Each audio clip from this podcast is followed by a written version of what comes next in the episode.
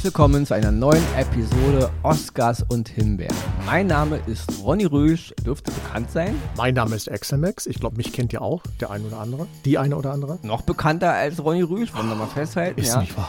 Und hier sind wieder Oscars und Himbeeren, der weltbekannte, weltbeliebte Filmpodcast, wo die Menschen Schlange stehen, ja, und ja, um uns zu hören natürlich, ja. Also äh, Bescheidenheit, ich habe ich hab Dass gelernt von Ronny das mal raushaut. wir müssen mal, genau, wir müssen mal richtig auf die, zu Deutsch gesagt, auf die Kacke hauen. Ja, das machen So wir heute. Ja? wir haben heute wieder drei Oscars im Gepäck und zwar richtig gute diesmal. Also wirklich, es sind drei Hochkaräter-Filme, die alle wirklich mega sind. Und wir haben eine Himbeere, ist aber heute keine böse Himbeere, ist wieder so eine Hybrid-Himbeere, mehr eine Enttäuschungshimbeere. Bevor wir aber jetzt zu den ähm, Filmen und den, ja, heute sind nur Filme, war? Hast du eine Serie? Nee, Nee, Also Filme. vier Filme heute, nicht? Bevor wir aber zu den Filmen kommen, noch eine Sache. Wir hatten ja letzte Woche schon angeteasert, dass wir diese Woche ein Gewinnspiel haben. Es ist ein Star Trek-Gewinnspiel. Yes. Jetzt, wenn, jetzt, wenn alle wieder sagen, ja, warum Star Trek, ja. Es hat einen ganz aktuellen Anlass, ja. Also heute ist ja der 7. April, Freitag der 7. April. Vor zwei Tagen, am 5. April, war der sogenannte First Contact Day, ja. Die Tracker und die Trekkies unter euch, die werden wissen, was, was, warum dieser Tag so heißt. Die es nicht wissen, ähm, in dem Film Star Trek First Contact, der heißt auch so, von 1996, das war der achte Star Trek Kinofilm und der zweite mit der Picard-Crew. Regie damals Jonathan Frakes, also Mr. Riker höchst, höchstpersönlich. In dem Film reisen die Borg, also ist so eine, so eine ja, KI-Roboter, halb Mensch, Rasse, in der Zeit zurück und wollen die Menschheit auslöschen und die Enterprise muss hinterher. Und da landen sie im Jahr 2063. Ja, und ähm, da gibt es den ersten Kontakt zwischen den Menschen, also uns, unseren, äh, ja, unseren zukünftigen Leuten, ja, und den Vulkaniern, ja, am 5. April 2063 im Star Trek-Universum. Und deswegen wird dieser Tag bei den Trekkies eben gefeiert als First Contact Day. Und anlässlich dieses Tages hat Paramount Home Entertainment uns wieder mal ein paar Produkte zur Verfügung gestellt. Ja. Der Grund ist, dass am 6. April, also seit gestern, von Paramount Home Entertainment zum allerersten Mal die Filme Star Trek 7 bis 10, also die Picard-Kinofilme, in 4K UHD veröffentlicht worden sind und aber auch nochmal in, ähm, in, in normaler Blu-ray. Ja? Also man kann dann nochmal die ganzen Filme sich jetzt neu kaufen. Ja? Und Paramount hat uns mal wieder zur Verfügung gestellt und zwar zwei Fanpakete. Einmal auch die Filme 7 bis 10 in Blu-ray und ein zweites Fanpaket auch die vier Filme 7 bis 10 in 4K UHD. Ja. Und jeder, der jetzt natürlich Star Trek-Fan ist oder der es noch werden will, kann natürlich diese, diese Filme jetzt gewinnen bei uns. Und da übergebe ich es mal an Axel, weil er hat wieder eine Quizfrage vorbereitet und auch mit ein bisschen Prahlerei hinterher. Aber hört es euch selber an. Dementsprechend muss ich das Ganze natürlich folgendermaßen, äh, folgendermaßen eröffnen. Zugehört. in welchem Ort und in welchem Bundesstaat fand der erste Kontakt statt am 5. April 2063? Ich wiederhole nochmal. In welchem Ort und Bundesstaat fand der erste Kontakt statt? Kleiner Hinweis, ich war da schon. Schreibt uns natürlich die richtige Antwort wieder an oscars und gmail.com und unter allen Einsendungen verlosen wir natürlich diese zwei wunderbaren Fanpakete. Von daher viel Spaß und viel Erfolg. Bevor jetzt wieder unser Speechcop sich zu, äh, nicht jetzt wegen äh, falsch, aber nicht fand, sondern findet. Es ist ja die Zukunft. Ist auch wieder richtig. Ja. Ja, also aber weil man schon gesehen hat, gefühlt, dachte man, ja, hast, weiß, hast ja aber recht. aus, von unserem Standpunkt aus, an welchem Ort findet der erste Kontakt statt? Nicht fand. Das wäre dann, wär- dann wären wir ja Ah, nach ja. 2063. Hast du natürlich recht. Kann ich auch gut, nicht? Also Wunder, also mittlerweile, ich, ich ihr telefoniert, glaube ich, viel miteinander. Wir wollen aber jetzt, bevor wir zu unseren ähm, Oscars kommen, nochmal kurz auch mal Star Trek kurz nochmal besprechen. Und zwar, wir beide sind der große Hasser der ersten Picard und der zweiten Picard-Staffel, ja. Star Trek Picard. Aber die dritte, gerade zu sehen bei äh, Paramount Plus und bei Amazon Prime, da läuft auf beiden Streamingdiensten, da ist jetzt heute Stand äh, achte Folge draußen, zwei werden es noch und dann ist es wirklich mit Picard zu Ende. Also es ist wirklich die finale Staffel. Das ist dann das letzte Mal, dass wir Jean-Luc Picard, also Schrägstrich Patrick Stewart sehen und wir beide können noch mal betonen, dass wir echt zufrieden sind mit der dritten Staffel. Ja, also wir hätten uns gewünscht, dass das die erste ist Und die dritte Staffel von Picard ist wirklich sehenswert, ja. Ich bin nicht mit allem einverstanden, du auch nicht. Nee. Aber gemessen an dem, was wir davor gesehen haben, hat diese Staffel so viele tolle Momente, so viel Star Trek. Und mein kleines, blutendes Trekkie-Herz freut sich auch ein bisschen, weil ich war echt enttäuscht von Picard und auch von Patrick Stewart.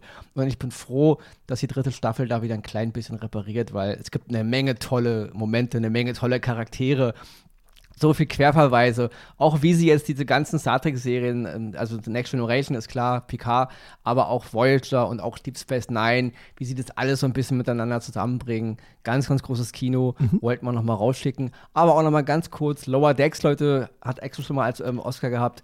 Guckt Lower Decks, also eine animierte Serie, auch ganz großes Kino. Und Strange New Worlds sowieso, Captain Christopher Pike. Also bei Star Trek läuft wieder was, muss man ehrlich sagen. Ja? Wir waren ein bisschen enttäuscht von Discovery und auch von Picard, aber es läuft wieder was. Neue Gerüchten zufolge soll es auch noch eine neue Serie geben, die soll sich mit der Starfleet Academy befassen. Dafür plädiere ich schon seit 35.000 Jahren, deswegen macht es ja. Auch öfters mal hier. Ja, auch öfters mal hier. Deswegen, Star Trek, es bewegt sich wieder. Ja? Also im Gegensatz zu, zu, Star Wars und zu Marvel, das finde ich stagniert ein bisschen oder entwickelt sich auch zurück in schlechtere Gefilde. Aber Star Trek ist wieder am Laufen. Und deswegen feiern wir auch rückwirkend natürlich nochmal den Star Trek Day, First Contact Day. Und denkt dran, seit gestern, 6. April, könnt ihr die Filme 7 bis 10 auch in 4K UHD erwerben. Viele Grüße raus nochmal an Paramount Plus und an Isabel, das ist unsere Kontaktperson da, ja. Ja, und damit würde ich sagen, Jingle rein. Und ab und dafür. Dann rede ich schon wieder. Ist das so? Ach Gott.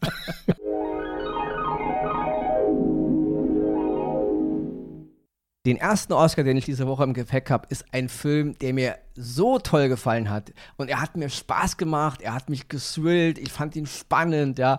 Also es ist ganz, ganz großes Kino. Es geht um den Film Tetris, ja. Und genau wie der Titel schon sagt, es geht um die Geschichte von Tetris, ja. Also wo kam das Spiel her? Wie ist das Spiel in die Welt hinausgekommen und was ist passiert im Hintergrund mit, äh, ja, dass es so ein riesengroßer Erfolg wurde, ja. Der Film ist jetzt abrufbar bei Apple TV Plus. Regie ist von John S. Baird. Den hatten wir hier schon mal im Podcast mit einem mit Oscar auch. 2018 hat er mal den Film Stan und Ollie gemacht. Das war ein Film über Dick und Doof im deutschen Sprachgebrauch. Ganz toller Film, ja. Und er ist jetzt der Regisseur von Tetris, ja. Und ich muss mal wirklich großes Lob, ja. Vorweg, der Film ist historisch natürlich nicht eins zu eins, wie es in echt war. Er ist natürlich ein bisschen für einen Film zusammengesetzt, ein bisschen umgeschrieben. Ja, also die groben, der rote Faden ist zwar da, aber nicht alles, was wir natürlich so im Film sehen, ist in echt genauso passiert. Aber es ändert nichts daran, dass aus meiner Sicht zumindest die Quintessenz der Geschichte eingefangen ist, ja. Und die Geschichte von Tetris, ja. 1984 hat der russische Programmierer Alexei Pachitnov hat das Spiel entwickelt. Mehr in so einer Art privaten Geschichte für sich so, ja. Also natürlich in einer Zeit, in der die Sowjetunion noch voll am Start war. Und dann ist dieses Spiel durch Umwege langsam in den Westen hinübergeschwappt, so Stück für Stück. Und da ist ein Typ auf der Bildfläche erschienen, Hank Rogers, so ein Computerentwickler so aus, aus Holland. Und der hat im Grunde dann ja so eine Art Kreuzzug begonnen, um dieses Spiel irgendwie auf den westlichen Markt zu bringen. Ja? Ich will jetzt gar nicht so viel von dem Hintergrund weiter erzählen. Das ist einfach eine ganz, ganz tolle Reise, wie das umgesetzt wird und was hier für, ja, hier prallen wirklich Welten aufeinander. Wir haben auf der einen Seite natürlich die absoluten Nerds, die halt Computerspiele lieben. Wir haben aber auch diese ganzen Computerspielindustrie, Wirtschaftsleute, die nur in Geld denken, ja.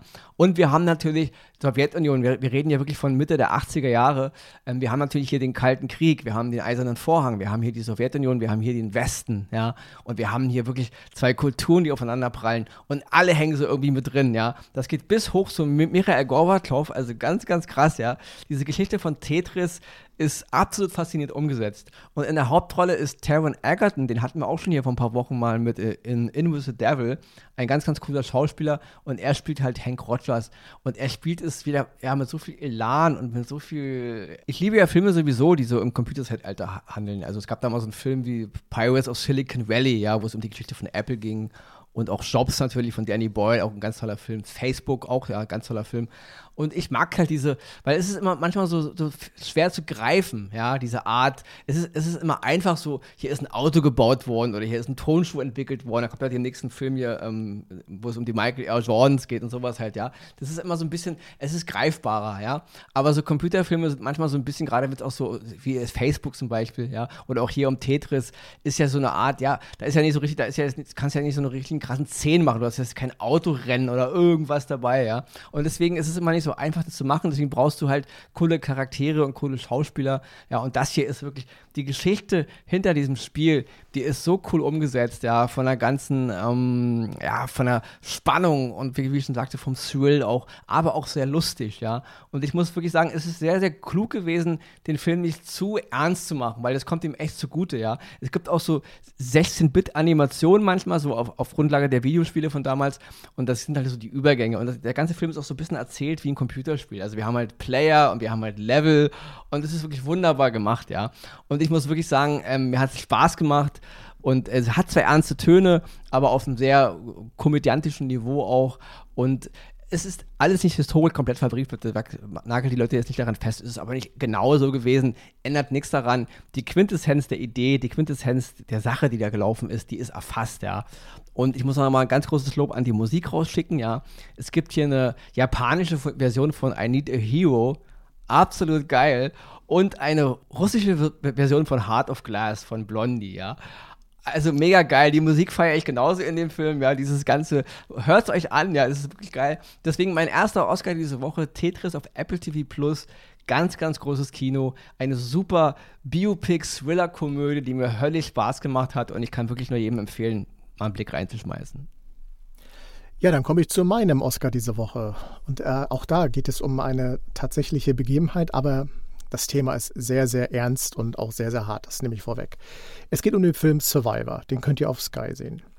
Dieser Film erzählt die Geschichte von Harry Heft. Er war ein Jude aus Polen, der damals im Zweiten Weltkrieg gefangen genommen wurde und halt ins ein KZ-Lager gesteckt wurde. Er hat dieses Lager überlebt. Das ist ein Teil der Geschichte in diesem Film. Wir sehen ihn aber in New York, wo er irgendwann später ausgewandert ist und wo er versucht, in New York seine große Liebe, seine große Jugendliebe damals wiederzufinden. Das versucht er auf unterschiedliche Wege, unter anderem über den Boxsport. Der Boxsport ist auch das, was die Geschichte sowohl in New York als auch damals im KZ verbindet. Dieser Film ist wunderbar erzählt. Ben Foster spielt Harry Haft, der auch in dem Film oft mit seinem richtigen Namen Herschka angesprochen wird. Und er stellt es einfach, ja, man muss es sagen, grandios, obwohl die Geschichte sehr, sehr hart ist, st stellt er es wirklich gut dar. Ich war sehr oft, habe sehr oft da gesessen und war schockiert aufgrund der Bilder, die äh, damals sich im KZ ereignet haben und auch sehr berührt, wie dieser Mensch versucht, seine große Liebe wiederzufinden und auf eigenem Bein zu stehen und sich natürlich für seine Begeisterung, auch den Boxsport, irgendwie wiederzufinden. Viel mehr kann ich euch leider über diesen Film, über den ich gerne so oft und so, also so lange gerne reden möchte, gar nicht erzählen, weil ihr müsst ihn sehen, um zu begreifen, worum es bei ihm als Person, als Harry Haft ihm geht und was diese Geschichten dann tatsächlich miteinander verbindet. Das ist toll erzählt. Auch die Leute um ihn herum, sein Bruder, die äh, Mitarbeiterin in diesem, ich nenne es mal Auswärtigen Amt, die ihm versucht, seine große Liebe Lea wiederzufinden, wie, die, was, wie das alles miteinander verknüpft ist. Das müsst ihr euch anschauen, um es zu verstehen. Das Ganze wird auch noch toll untermalt durch die Musik von Hans Zimmer, der, wo, wo man weiß, Hans Zimmer, wenn der die Musik da reinbringt, sowohl in emotionalen als auch in, äh, im, ja, in Beispielen, wo es, ich sag mal, um Action geht, so ein Boxkampf oder so, weiß er genau mit der richtigen Musik einen auch noch zu packen und mitzunehmen. Bildlich ist es toll dargestellt, geschichtlich ist es wunderbar erzählt. Es basiert auf sowohl seinem geschriebenen Buch als auch auf dem geschriebenen Buch von seinem Sohn. Und Barry Levinson hat da wirklich einen Film geschaffen, wo ich sage, dass der Name The Survivor dem nicht gerecht wird. Weil ich glaube, wenn man diesen Namen liest, so in so einer Mediathek, geht man schnell drüber hinweg, weil gefühlt heißen 80 Filme heutzutage The Survivor. Ich weiß jetzt aber auch nicht, wie man das anders hätte nennen können. Denn wenn ihr darüber stolpert, schaut ihn euch wirklich an. Es ist ein großartiger Film, The Survivor. Im Moment könnt ihr ihn auf Sky sehen. Meine absolute Empfehlung, ja, das war's auch schon. Ich bin immer noch sprachlos. Ich würde gerne mehr sagen, aber ich kann es nicht. Das wäre das dann gespoilert. Dann sage ich halt noch was. Das ist einer dieser Filme, den du mir vor der Nase weggeschnappt hast. Ja. Wie du Tetris, den hätte ich gerne genommen. ja, also, weil den hatte ich auch auf dem Schirm und da hätte ich natürlich gerne drüber. Aber deswegen, es muss ja sein. Ich äh, bin ja. Es ist toll, auch wirklich ein Ronny-Film, sage ich auch so, ja. wie es ist. Also, ich glaube, wenn, wenn ja. du ihn gesehen hättest, hätten wir heute einen Oscar rausschmeißen müssen, weil dann hättest du Zeit gebraucht. Dann hätte ich auch zehn Minuten länger darüber gesprochen, ne? Ja. Aber nee, deswegen, du hast ja auch die guten Punkte ja schon einmal erwähnt und deswegen, ja, das ist wirklich ein Film, den man auf jeden Fall gesehen haben muss. Ne? Absolut.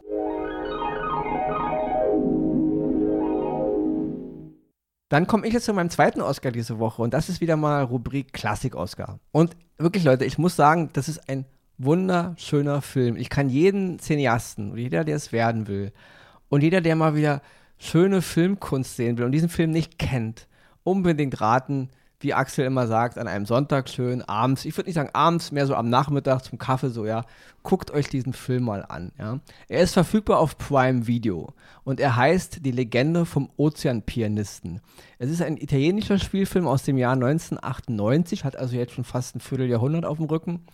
Und der Regisseur Giuseppe Tornatore, den einige vielleicht kennen für seinen Film Cinema Paradiso von 1989, da hat er damals einen Oscar für gewonnen, hat diesen Film gemacht und ja, es ist wirklich klassische Filmkunst, ja.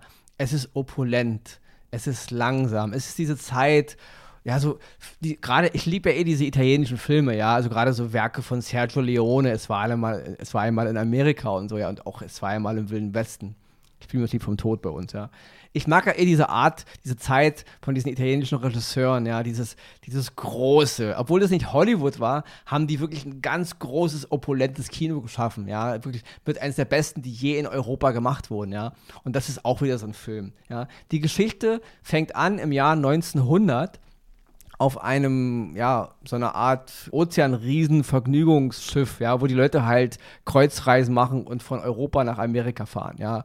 Also oft natürlich auch die ganzen Immigranten, die halt in der Zeit, die, alle wollten in die neue Welt, ja, man hat es in Europa, gab es viele Probleme, also reisen wir in die neue Welt. Das heißt, diese Zeit halt, nicht?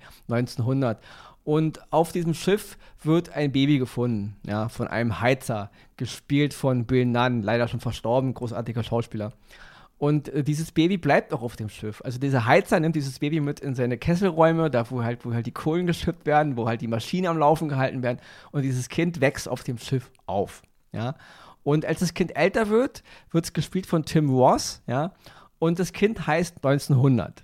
Ja, also es hat noch einen längeren Namen, aber in Kurzform heißt es 1900. Und dieser Tim Ross, also den Charakter, den er spielt, 1900, wird auf dem Schiff als Kind schon ein Pianist. Ja, und das wird dann auch sein Job auf dem Schiff. Und deswegen auch die Legende vom Ozeanpianisten. Das ist jetzt mal grob nur zur Geschichte. Guckt euch den Film einfach mal an, ja. Es ist märchenhaft inszeniert. Es ist mit den großen Fragen des Lebens behaftet. Es ist dieses klassische, wie ich schon sagte, gute alte europäische, schrägstrich italienische Kino, ja. Die Musik, Leute, von Ennio Morricone, da muss ich auch nichts zu sagen, ja. Der Regisseur ähm, Tanatore hat im Grunde fast nur mit Ennio Morricone gearbeitet. Und als Ennio Morricone dann verstorben ist, hat er auch einen, einen Dokumentarfilm über Ennio Morricone gemacht. Aber Ennio Morricone, brauchen wir nichts zu sagen. Ja, du hast gerade Hans Zimmer erwähnt, aber Ennio Morricone ist nochmal eine andere Schiene. Ja, es gibt wirklich Musik, die dieser Mann komponiert hat, die ist eingemeißelt in der, in der Filmhistorie und es gibt eigentlich keine andere Filmmusik, die einige seiner Stücke überschattet. Das geht nicht. Das ist die, die größte Kunst. Da wird mir auch Hans Zimmer wahrscheinlich, wenn er jetzt hier wäre, recht geben. Es gibt Stücke, die Ennio Morricone geschrieben hat, die auch ein Hans Zimmer nie erreichen wird. Nicht in diesen, in diesen Sphären, ja. Gut, aber Hans Zimmer ist trotzdem ein Barbars toller Komponist. Das will ich damit gar nicht ähm, absprechen. Noch zu erwähnen sind äh, der Schauspieler Clarence Williams III., den wenn auch viele wahrscheinlich nicht kennen, ja. Das ist wirklich ein Schauspieler, der auch schon verstorben ist vor einigen Jahren und ähm, ein ganz toller Typ, der nie die riesengroße Karriere gemacht hat, aber immer mal wieder in Filmen gewesen ist. Ich will, will ja so einen Film erwähnen wie Sugar Hill, wer den mal gesehen hat, aber auch ganz toll, auch das wieder eine kleine Brücke zu unserem Star Trek, also First Contact Day. Clarence Williams der Dritte hat in der Deep Space Nine Episode äh, die Abtrünnigen bei uns, To the Death im Original, einen Jem'Hadar-Anführer gespielt und zwar, zwar hieß er in der Serie Ometi-Clan und obwohl Clarence Williams der Dritte die komplette Gesichtsmaske drüber hatte, weil die Jemma da sind halt so eine Krieger-Dominion-Rasse, die halt gegen die Föderation kämpfen. Er ist komplett unter der Maske verschwunden, also er ist im Grunde ein Alien. Aber sein, sein Spiel durch seine Augen, also guckt euch die Folge mal an, ja, als Star Trek-Fan sowieso, aber auch wer es nicht kennt, er ist so gut selbst in einer TV-Show unter einem Gummi-Make-up ist er so so präsent, ja. Also äh, guckt euch an, ja. Ein ganz fantastischer Schauspieler. Und auch er hat hier eine kleine Nebenrolle in dem Film. Er spielt halt einen anderen, einen anderen Pianisten, so eine Art Konkurrenz zu unserem Charakter von 1900 von Tim Ross gespielt. Ganz, ganz großes Kino, ja. Und ich muss wirklich sagen, Leute, äh, das ist wieder einer dieser Filme, dafür ist mal Kino erfunden worden. Und das ist auch ein Film, wo ich eigentlich sage, die, den muss man eigentlich auch im Kino sehen. Das ist eigentlich nichts, was man auf dem Fernseher sehen darf. So wie man Star Wars eigentlich auch nicht auf dem Fernseher sehen darf. Das gehört ins Kino, ja.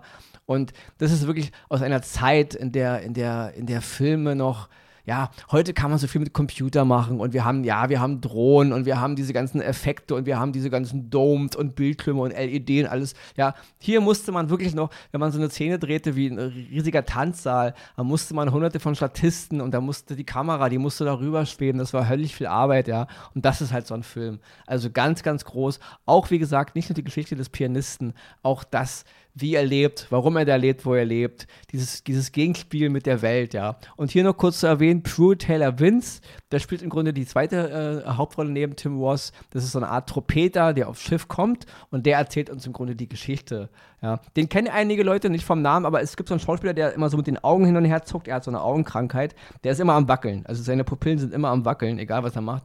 Und den, ihr werdet ihn kennen, wenn ihr ihn seht, ja. Der erzählt im Grunde die Geschichte, ja. Also die Legende vom Ozeanpianisten auf Prime Video, ein Film, den ich wirklich jedem nur ganz herzlich an, ans, äh, herzlich ans Herz legen, also den ich nur jedem ganz wärmstens ans Herz legen möchte. Es gibt in Italien leider nur eine 40-minütige längere Version, aber die ist inter international leider nie erschienen. Bei Prime Video ist leider nur die 2-Stunden-Version drin, aber auch die ähm, hat die Magie des Films und deswegen schmeißt mal einen Blick rein. Ja, das war jetzt was, oder? Ah, mein Gott. Ach, da hat er mich wieder entführt in, in fremde Welten, äh, okay. äh, auf fremde Welten. Ja, und ich, obwohl ich jetzt einen trockenen Mund habe, aber ich muss leider jetzt auch noch die Himbeere loswerden, Leute. Ja. Ich würde die gerne an Axel rübergeben jetzt, weil mein, mein Gehirn immer noch bei Tetris und bei der Legende vom Osternpianisten rumschwebt, aber Himbeeren ist ein Teil unseres Business und deswegen, ich mache es aber kurz, Leute, ja. Es geht um den Film Memory bei uns heißt ja, glaube ich, Memory schräglich sein letzter Auftrag. Wir brauchen ja, immer so eine Erklärung. Ja. Wenn da nicht sein letzter Auftrag dahinter steht, dann versteht ja der deutsche Kino Kinogänger nicht, worum es da geht. Ja? Der Film ist bei Sky gerade zur Verfügung. Es ist ein Action-Thriller. Es geht um einen Profikiller, der an einer beschleunigten Form von Alzheimer leidet. Ja? Also er ist mitten im Auftrag und merkt eigentlich, dass er Dinge vergisst. Ja? Es ist ein Remake eines belgischen Films, der hieß bei uns damals Totgemacht, Schrägstrich, also Alzheimer Case. Und es gab aber auch noch einen deutschen Fernsehtitel, da hieß er Mörder ohne Erinnerung. Mörder ohne Erinnerung finde ich gar nicht so schlecht, ehrlich mhm. gesagt. Das funktioniert irgendwie, ja. Und die, ja, die Hollywood-Leute haben es eben wieder mal ein Remake gemacht davon. Regie Martin Campbell, den kennen natürlich viele von Casino Royale damals, von dem ersten Daniel Craig James Bond, den ich für einen der coolsten James Bonds ever halte. Ich bin aber auch ein Fan von Green Lantern von 2011, den hassen ja viele Comic-Leute.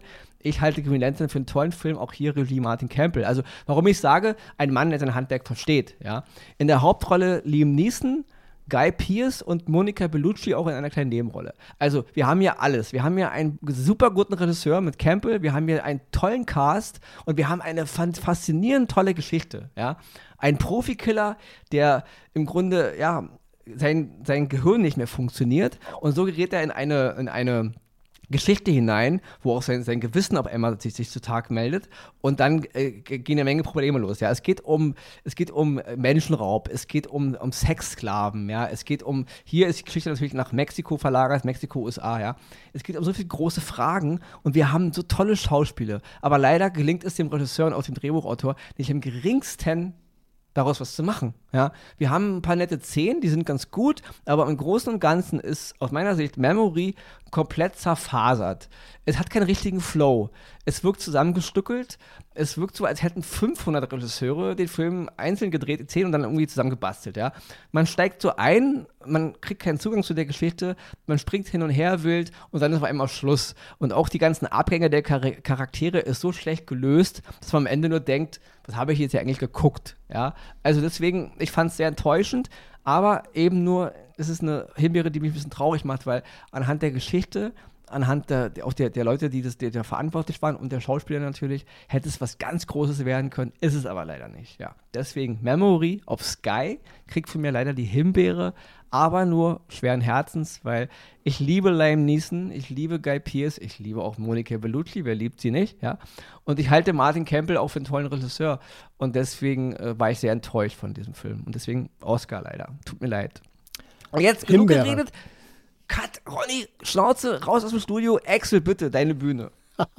Ich erinnere noch mal ganz schnell an das Gewinnspiel, was wir ja heute hier in der Folge haben. Spult also noch mal zurück, falls ihr noch nicht oder es schon wieder vergessen habt. Weil natürlich habt ihr zugehört von Anfang an. Was wage ich mir eigentlich hier zu behaupten? Also wirklich.